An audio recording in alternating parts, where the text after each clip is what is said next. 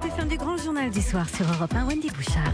3-0 pour le Paris Saint-Germain. C'est une addition terrible pour le Real Madrid.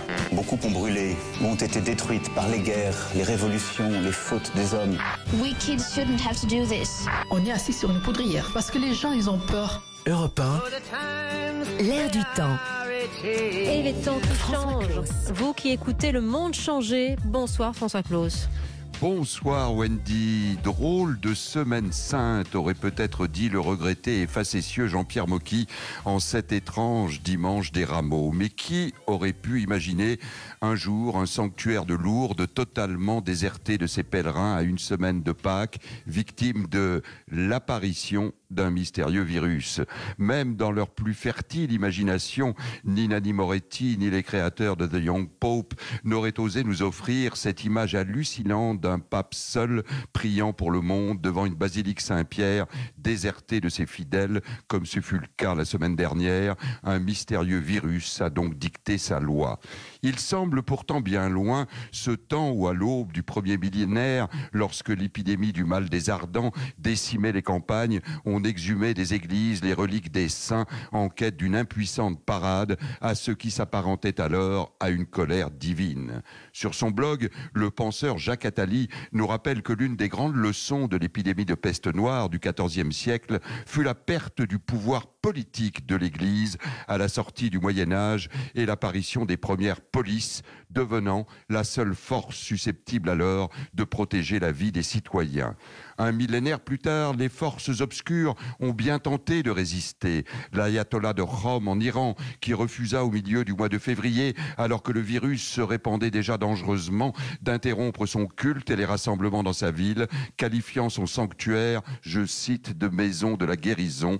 On dénombre aujourd'hui 3600 morts du Covid-19 en Iran.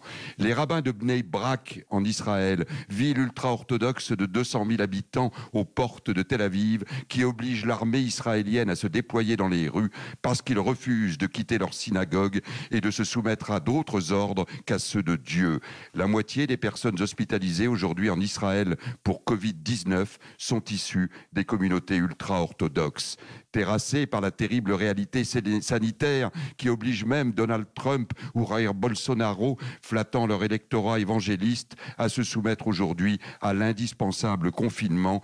Oui, les forces obscures ne résisteront peut-être pas plus aujourd'hui au Covid-19 qu'à la peste noire du Moyen Âge. Et pourtant, Wendy, le message que nous véhicule cet étrange virus ébranle aussi notre foi contemporaine, cette croyance absolue qu'on avait dans le monde du progrès, de la science, de l'innovation, des échanges, le bonheur indiscutable il y a seulement quelques semaines encore du mondialisme triomphant. Jamais peut-être n'avons-nous eu autant besoin de nous accrocher à de nouvelles croyances, d'explorer les voies d'une nouvelle confiance. Jamais peut-être n'avons-nous eu autant en ces temps de confinement le temps de nous poser autant de questions, de réfléchir sur nous-mêmes, comme en témoigne le foisonnement des sites de méditation et de partage d'opinions sur l'ensemble des réseaux sociaux, comme en témoignent aussi ces numéros verts que tous les cultes ont mis à disposition de leurs fidèles, déboussolés, en mal de repère, mais en quête d'indispensable sens. Oui, Wendy, drôle de semaine sainte, drôle de jeûne de Ramadan qui se profile dans quelques semaines,